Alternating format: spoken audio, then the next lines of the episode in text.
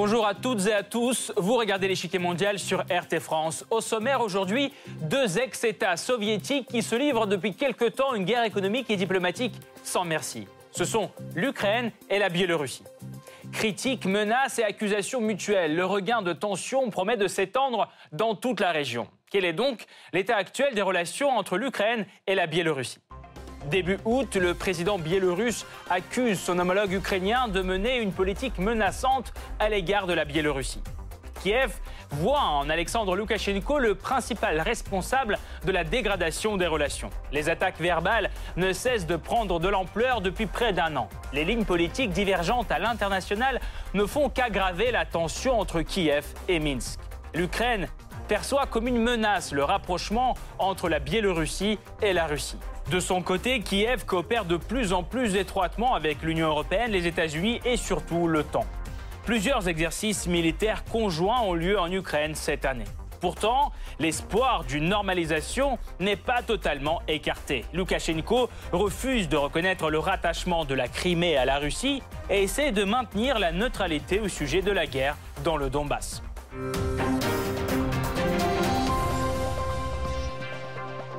Avant de poursuivre, voici une brève présentation de ces deux États frères slaves nés de l'éclatement de l'URSS. C'est le Blitz. Deuxième pays d'Europe par sa superficie, l'Ukraine s'étend sur plus de 600 000 km. La Biélorussie, quant à elle, est de taille plus modeste avec environ 200 000 km. En ce qui concerne leur population, la différence est encore plus importante. L'Ukraine compte plus de 40 millions d'habitants pour moins de 10 millions en Biélorussie. Au niveau économique, Kiev domine toujours avec un PIB d'environ 155 milliards de dollars contre 60 milliards pour son voisin du Nord. République semi-présidentielle, l'Ukraine est dirigée depuis 2019 par Volodymyr Zelensky, ancien acteur, producteur et humoriste. La Biélorussie, quant à elle, est une république présidentielle avec Alexandre Loukachenko à sa tête, régulièrement réélu à la présidence du pays depuis 1994.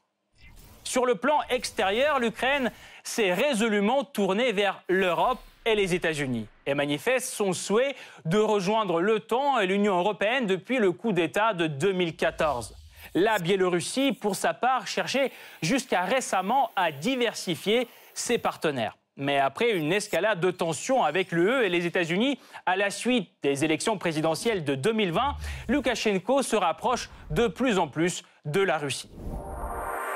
L'Ukraine et la Biélorussie vivent actuellement la pire période dans leurs relations bilatérales. C'est du moins le constat du président biélorusse Alexandre Loukachenko. Selon lui, le principal responsable de cette dégradation est le pouvoir actuel ukrainien qui, selon lui, s'ingère dans les affaires internes biélorusses. Kiev pointe du doigt Loukachenko, l'accusant de prendre des mesures anti-ukrainiennes.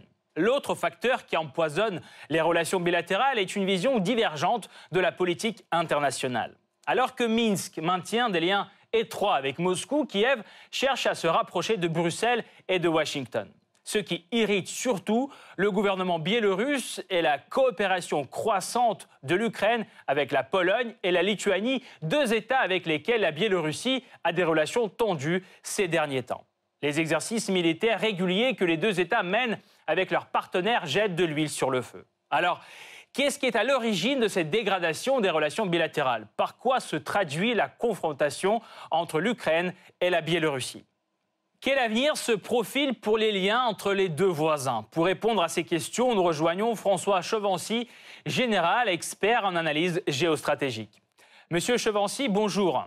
Bonjour. Selon Alexandre Loukachenko, les relations biélorusso-ukrainiennes sont actuellement dans leur pire état. Pourquoi en est-on arrivé là? Je relativiserai. Est-ce que ce sont vraiment des relations très détériorées? Euh, J'ai quelques doutes néanmoins. Est-ce que nous n'assistons pas plutôt à un positionnement de politique euh, intérieure? Ça, c'est le premier point. Euh, deuxième point, l'Ukraine, euh, il faut le reconnaître, est plus proche de l'Union européenne euh, que de la Biélorussie et donc de la Russie. Et je pense que ces rapports ont un, lien étroit régional entre d'une part le bloc malheureusement, il faut le répéter, de l'Ouest et une certaine forme de bloc de l'Est. Monsieur Chauvency, pensez-vous que deux partenaires si proches économiquement et culturellement puissent se permettre une confrontation de longue durée? Alors, je, crois qu'il faut aussi relativiser ce point. Euh, l'économie euh, biélorusse est différente de l'économie ukrainienne. Euh, elles sont en revanche complémentaires. Donc effectivement, il y aurait une complémentarité à développer. mais le régime politique, d'une part, les rapports politiques au niveau régional font qu'effectivement, ces relations économiques sont faibles. et on ne voit pas trop d'ailleurs quels sont les accords économiques qui pourraient se développer aujourd'hui entre les deux États. Quelles sont les conditions, selon vous, pour qu'une normalisation soit possible entre l'Ukraine et la Biélorussie dans un avenir proche? Je ne sais pas s'il peut y avoir euh, vraiment un, rapprochement de meilleurs rapports. Euh, il faut bien voir comme que l'Ukraine est orientée vers euh, un positionnement démocratique proche de l'Union européenne. La Biélorussie, ce n'est pas tout à fait sa situation. Sa situation, c'est un État autocratique qui veut garder sa souveraineté, qui veut garder sa, euh, sa, liberté d'agir, euh, mais reste quand même sous la dépendance d'un grand voisin qui s'appelle la Russie. Euh, dès lors que la Russie et l'Ukraine ont quelques rapports tendus, il est certain que nous ne pouvons plus rentrer dans des rapports bilatéraux entre la Biélorussie et l'Ukraine, mais dans des rapports de force qui sont régionaux, ce qui change complètement la donne et retire la capacité d'initiative des deux États. Vous pensez que l'Ukraine euh, n'est plus interdépendante avec la Russie, du coup, elle est complètement indépendante euh, vis-à-vis de son voisin? Euh, bah, L'Ukraine, pour l'instant, est en situation à la fois politique et économique délicate. donc, vis-à-vis -vis de la Biélorussie, je ne vois pas trop les liens qu'il peut y avoir entre les deux États actuellement, vu le contexte géopolitique. Euh, maintenant, si la question que vous posez, c'est un rapport avec la Russie, ceci est une autre question. Est-ce que c'est bien ça que vous évoquez? Oui, oui, je, parle bien de l'interdépendance avec la Russie. Je parle du gaz euh, principalement. Oui, tout à fait. Bah, le, problème aujourd'hui, euh, l'Ukraine le dit suffisamment fort, notamment avec la construction ou la mise en service bientôt de Nord Stream 2. il y a des redevances, des royalties qui vont échapper à l'Ukraine et elle a besoin de cet argent pour son économie. ce n'est pas tout à fait le cas de la Biélorussie, qui par contre bénéficie euh, d'une vente privilégiée euh, d'énergie fossile, notamment du gaz, et qui lui permet d'être raffiné, raffiné et d'être vendu à l'export avec de gros bénéfices. Vous voyez, la situation économique est totalement différente entre les deux États entre une Biélorussie économiquement avec une progression, une croissance économique, et une Ukraine qui est en difficulté économiquement parlant.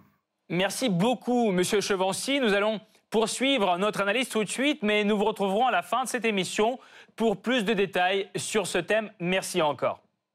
L'Ukraine et la Biélorussie continuent de s'échanger des attaques verbales. Le 5 août, durant une réunion sur la sécurité aux frontières, le président biélorusse Alexandre Loukachenko s'en prend à son homologue ukrainien, l'accusant d'être à l'origine de la dégradation des relations entre les deux États. Mais le gouvernement de l'Ukraine, poursuivant une voie antipopulaire, a pris l'orientation de l'affrontement. Sa politique est basée sur la confrontation. Et pour nous, c'est une menace supplémentaire que nous n'avions pas auparavant. Kiev ne reconnaît pas Loukachenko en tant que président biélorusse et le considère comme coupable d'une profonde crise post-électorale en Biélorussie. La crise qui a commencé après les élections présidentielles ne peut être résolue que par des moyens démocratiques, mais Alexandre Loukachenko n'a pas eu le courage de les appliquer. Le scrutin qui avait donné largement vainqueur Alexandre Loukachenko n'a pas été reconnu par nombre d'États occidentaux, y compris l'Ukraine. Arrestation des candidats d'opposition, bourrage des urnes, répression brutale des manifestations, Kiev avance une série d'accusations à l'égard de la présidence biélorusse, ce qui déclenche une crise dans les relations bilatérales. Les déclarations de la Rada suprême d'Ukraine, du bureau du président de l'Ukraine, du ministre des Affaires étrangères de l'Ukraine sur la situation politique interne en République de Biélorussie, la légitimité du président de la République de Biélorussie ne contribue pas à maintenir la confiance dans les relations biélorusso-ukrainiennes et sont considérées comme une tentative d'ingérence dans les affaires intérieures de la République de Biélorussie. Et selon le dirigeant biélorusse, cette ingérence ne se limite pas à des déclarations. Loukachenko accuse en outre Kiev d'autoriser le transfert d'armes et de mercenaires en Biélorussie afin de déstabiliser la situation dans le pays. Une accusation démentie côté ukrainien. Sa déclaration sur la contrebande d'armes d'Ukraine vers la Biélorussie ne résistera à aucune vérification car elle ne correspond tout simplement pas à la réalité. Les autorités ukrainiennes désignent Minsk en tant que principal responsable de la dégradation des relations. Et selon Kiev, les premières frictions ont commencé peu avant le scrutin présidentiel. Fin juillet 2020, la Biélorussie arrête 33 Russes présentés comme des combattants du groupe paramilitaire Wagner. 28 d'entre eux sont accusés par l'Ukraine d'avoir commis des crimes de guerre dans le Donbass. Kiev sollicite donc leur extradition. Malgré ces demandes répétées, Minsk les renvoie en Russie à la demande de Moscou. Un autre scandale a eu un fort impact sur les relations bilatérales. Il éclate au mois de mai 2021. Il s'agit de l'atterrissage forcé d'un avion de la compagnie Ryanair exigé par les autorités biélorusses. Après l'arrestation d'un militant de l'opposition biélorusse qui était à bord, Roman Protasevich, les autorités de la République autoproclamée de Lugansk demandent l'autorisation de mener un interrogatoire de Protasevich qu'elles accusent de crimes de guerre dans le Donbass. Loukachenko leur donne le feu vert, provoquant des menaces du côté de Kiev. Cela fera mal à Alexandre Loukachenko. Nous avons suffisamment d'outils pour faire du mal à des personnes et à des pays qui ne respectent pas l'intégrité territoriale de l'Ukraine. Et Kiev ne manque pas de recourir à ces outils. Fin mai, l'Ukraine ferme son espace aérien à la compagnie aérienne biélorusse Belavia.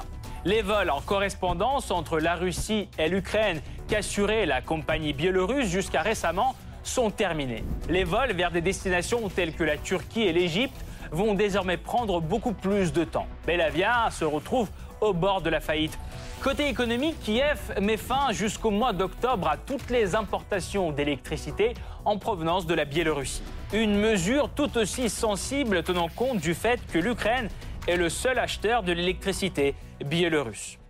La Biélorussie démarre à son tour une contre-offensive frappant nombre de secteurs de l'économie ukrainienne. Fin mai, Minsk restreint les importations de certains produits en provenance d'Ukraine. Confiserie à base de cacao, bière, briques, papier hygiénique, machines agricoles et autres. Pour exporter tous ces produits, le producteur ukrainien aura désormais besoin d'une autorisation spéciale délivrée par les autorités biélorusses.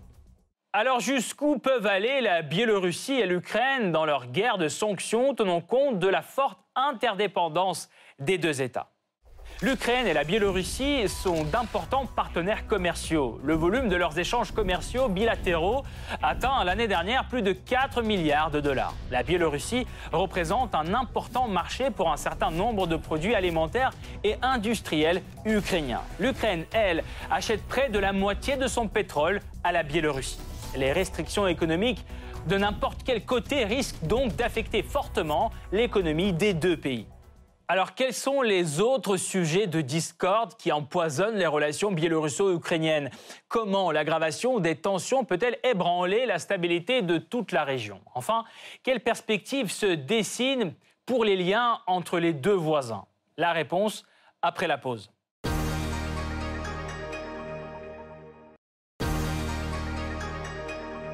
Rien ne va plus entre l'Ukraine et la Biélorussie. Quasi absence de dialogue politique et sanctions des deux côtés, une première dans les relations entre les deux voisins depuis l'établissement des relations diplomatiques en 1991.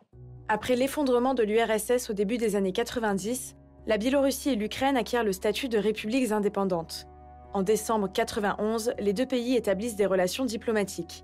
L'Ukraine devient le premier pays à reconnaître l'indépendance de la Biélorussie.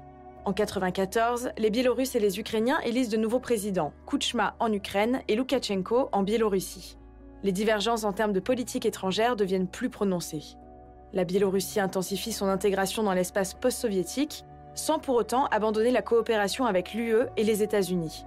Quant à l'Ukraine, elle tourne son regard vers l'Occident, cherchant à éviter la dépendance vis-à-vis -vis de Moscou. Jusqu'en 2004, les réunions des présidents sont quasi régulières, tant dans le format bilatéral que dans le cadre des sommets de la communauté des États indépendants. Toujours en 2004, Yushchenko, candidat pro-occidental, remporte l'élection présidentielle ukrainienne. Au début de sa présidence, il prend une position ferme à l'égard du président biélorusse Loukachenko, l'accusant d'autoritarisme. Or, à la fin de son mandat, le ton change. Yushchenko et Loukachenko redémarrent le dialogue politique sur fond d'un certain refroidissement des relations entre Minsk et Moscou. Plusieurs rencontres sont organisées au plus haut niveau. En 2010, c'est Viktor Yanukovych qui est élu président en Ukraine.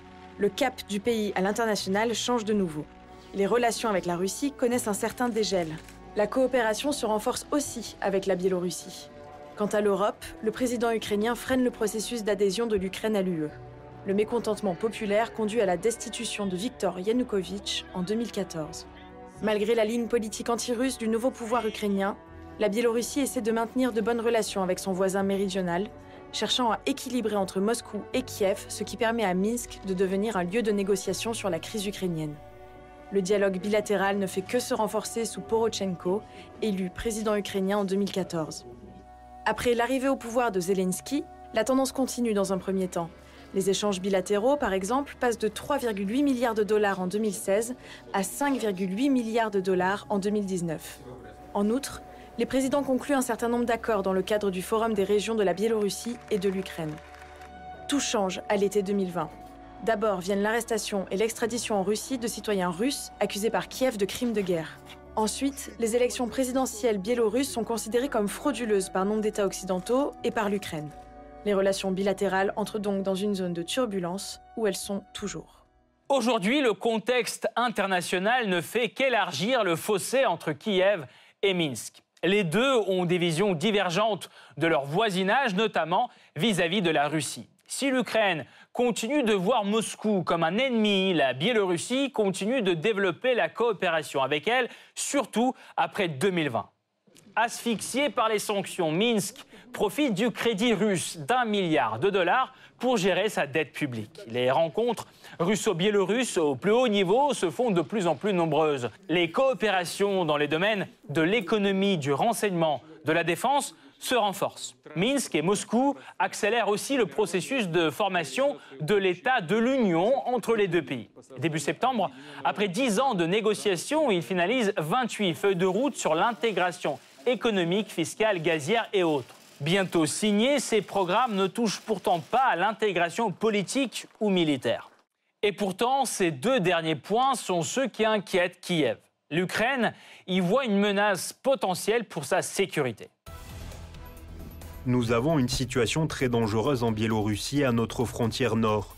Nous voyons que la Russie et la Biélorussie travaillent de manière constante à des accords qui pourraient inclure la défense, après cela, la Russie pourrait exercer un contrôle sur les forces armées biélorusses.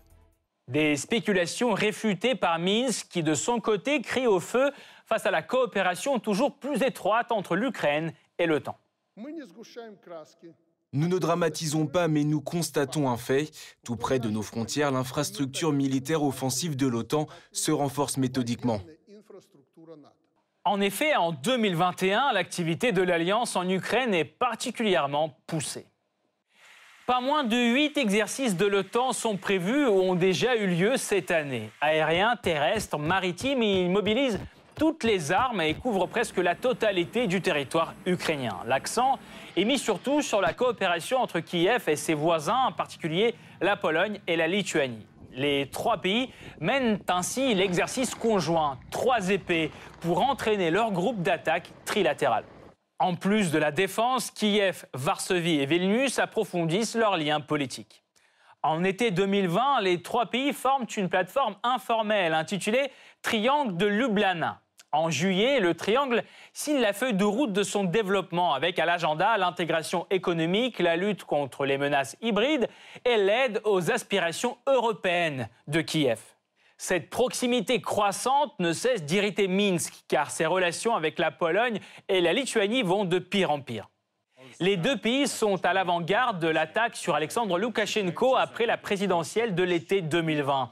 Ils ne reconnaissent pas sa réélection et appuient à la place la candidate d'opposition Svetlana Tikhanovskaya. Celle-ci a trouvé refuge en Lituanie, justement, qui lui accorde un statut diplomatique. En réponse, Loukachenko expulse les diplomates lituaniens de Minsk et Vilnius fait de même avec les diplomates biélorusses. Entre la Biélorussie et la Pologne, des incidents diplomatiques abondent aussi, alimentés par des raisons historiques. La méfiance entre la Biélorussie et ses voisins européens arrive à son apogée cet été. En cause, l'afflux sans précédent de migrants vers les frontières polonaises et lituaniennes que Minsk refuse de contenir. En effet, cet été, le nombre de réfugiés passant de Biélorussie vers la Pologne et la Lituanie explose. Vilnius dénombre déjà plus de 4000 tentatives de traverser la frontière, soit 50 fois plus qu'en 2020. Varsovie rapporte des chiffres similaires. Selon les médias, la plupart de ces migrants viennent de l'Afghanistan et de l'Irak. Pour stopper l'afflux, Varsovie et Vilnius commencent même à ériger des murs le long de leurs frontières. Les deux pays y voient une attaque hybride de Minsk, l'accusant de fomenter une crise migratoire et refuse net d'accepter les arrivants. Mais la Biélorussie ne veut pas non plus les laisser revenir. C'est une vengeance pour le fait que l'État polonais et l'État lituanien sont devenus un refuge sûr pour les représentants de l'opposition biélorusse. Je l'ai dit honnêtement, nous n'allons plus retenir les gens que vous avez harcelés en Afghanistan, en Iran, en Irak. Nous n'avons plus ni l'argent ni la force de le faire à la suite de vos sanctions. Minsk et Kiev semblent aggraver leur querelle et pourtant Alexandre Loukachenko ne brûle pas tous les ponts avec l'Ukraine. Sur les sujets sensibles pour Kiev, il reste très prudent et ne franchit pas les lignes rouges. Ainsi, malgré l'alliance serrée avec Moscou, Minsk n'a toujours pas reconnu la souveraineté russe sur la Crimée et n'entend pas le faire dans un avenir proche. Sur la guerre du Donbass, Loukachenko maintient aussi la neutralité. Il rejette une résolution militaire de la crise, surtout avec l'appui de pays tiers. À la place de la confrontation, le président appelle au dialogue entre Kiev et ses régions, tout comme entre Kiev et Moscou. Une position qui laisse une marge de manœuvre à la Biélorussie vis-à-vis de l'Ukraine. La tension reste palpable entre les deux États, mais ont-ils la volonté d'y mettre fin? La réconciliation est-elle possible dans un contexte régional si difficile? Pour y voir plus clair, nous revenons vers François Chevancy, général, expert en analyse géostratégique. Monsieur Chevancy, comment cette dégradation des relations entre l'Ukraine et la Biélorussie peut-elle affecter la stabilité de la région tout entière selon vous Oui, alors les, rapports entre la Biélorussie et, l'Ukraine euh, se réfléchissent dans un contexte beaucoup plus large. Euh, il y a beaucoup d'acteurs euh, et finalement, que ce soit l'Ukraine ou la Biélorussie, ce sont deux États qui sont des acteurs, entre guillemets, qui deviennent secondaires, puisqu'ils sont soumis aux influences de la Russie, sont soumis aux influences de l'Union européenne, on pourrait aller plus loin avec les États-Unis qui interviennent quand même dans la région, et puis aussi d'autres États historiquement liés, euh, que ce soit euh, la Pologne ou les États baltes. Donc ce qui ne va pas bien se passer entre la Biélorussie et l'Ukraine aura une influence régionale, mais à mon avis, ce ne seront pas les acteurs principaux d'un quelconque dérèglement géopolitique de la région. Quel avenir voyez-vous au projet d'union entre la Biélorussie et la Russie? Est-ce un processus inéluctable selon vous? Et dans quelle mesure l'intégration pourrait-elle se faire? Alors la question est complexe. Ça fait un certain nombre d'années que euh, la Biélorussie et la Russie ont engagé euh, des accords euh, depuis les années 90, hein, après les années 90-2000, pour essayer de faire une entité commune. De fait, ça ne s'est jamais produit. On en a parlé, des documents ont été signés, mais à la date d'aujourd'hui, l'un et l'autre n'ont pas ni fusionné ni créé une fédération. Euh, la Biélorussie est un cas très intéressant, puisque c'est un cas où un État de quelques 10 millions d'habitants veut garder sa souveraineté et ne veut pas se diluer dans la Russie. Euh, et on voit bien que la Russie, par ailleurs, ne cherche pas non plus à contraindre la Biélorussie à la rejoindre, mais à l'inciter à la rejoindre. Ça, c'est le premier point. Sur la deuxième partie de votre question, euh, je ne suis pas certain que cela se fasse bientôt. tout dépendra de la situation intérieure de la Biélorussie. Euh, si euh, la Biélorussie n'est pas capable euh, de résister à ses problèmes intérieurs, elle sera peut-être contrainte de se rapprocher beaucoup plus de la Russie sous une forme qui devra préserver, je pense, sa souveraineté, tant qu'au moins Loukachenko reste au pouvoir. Donc une, une, sorte de région autonome? Oh, Je n'irai pas jusqu'à là. à la date d'aujourd'hui, il est impensable que la Biélorussie abandonne sa souveraineté. À terme, la notion de fédération est intéressante. Fédération veut dire qu'on préserve son identité. Ça veut dire qu'on donne un poste particulier au président de la Biélorussie ou à ses instances gouvernantes. Donc, si ce travail de fédération où chacun est respecté dans son identité, on, aura un projet politique. Une région autonome, je ne pense pas. On reviendra à l'Union soviétique et je suis certain que la Biélorussie n'accepterait jamais, et encore moins euh, les Biélorusses. Mais Loukachenko, qui subit de plus en plus de pression à, l'Ouest, acceptera-t-il euh, cela? Ah non. Euh, pour moi, Loukachenko veut préserver sa souveraineté. Le seul problème, c'est qu'il espérait depuis les années 2016 une, une meilleure relation avec l'Union européenne, notamment pour des questions de financement hein, et d'investissement.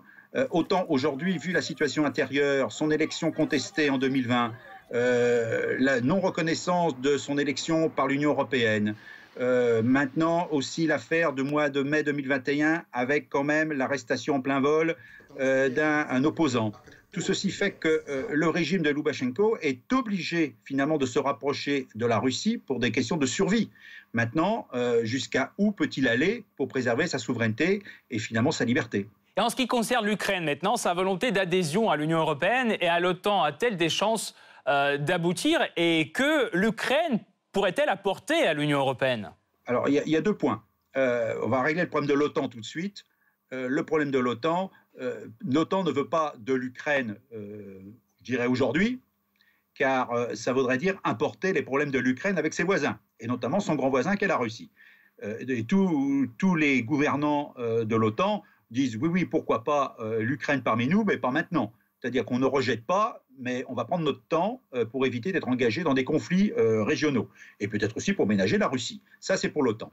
Pour l'Union européenne, il y a déjà beaucoup de relations économiques avec l'Ukraine. L'Union européenne donne près de 15 milliards par an d'aide euh, soit par les banques, soit par euh, euh, d'autres financements, qui font que finalement l'Ukraine est déjà économiquement hein, en relation avec l'Union européenne.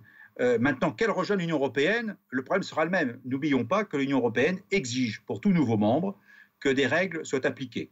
Hein. donc, tant que toutes ces règles, toute cette réorganisation, toutes les réformes ne seront pas appliquées en Ukraine, l'Ukraine a très peu de chances de rejoindre l'Union européenne. En revanche, il y aura forcément un partenariat, comme c'est déjà le cas actuellement. Merci beaucoup, euh, Monsieur Chevancy. Je rappelle, François Chevancy, général et expert en analyse géostratégique, était aujourd'hui avec nous et a apporté son éclairage dans cette émission. Cette partie-là n'est pas encore terminée. La semaine prochaine, une nouvelle partie vous attend avec d'autres pions sur l'échiquier mondial. À bientôt sur RT France.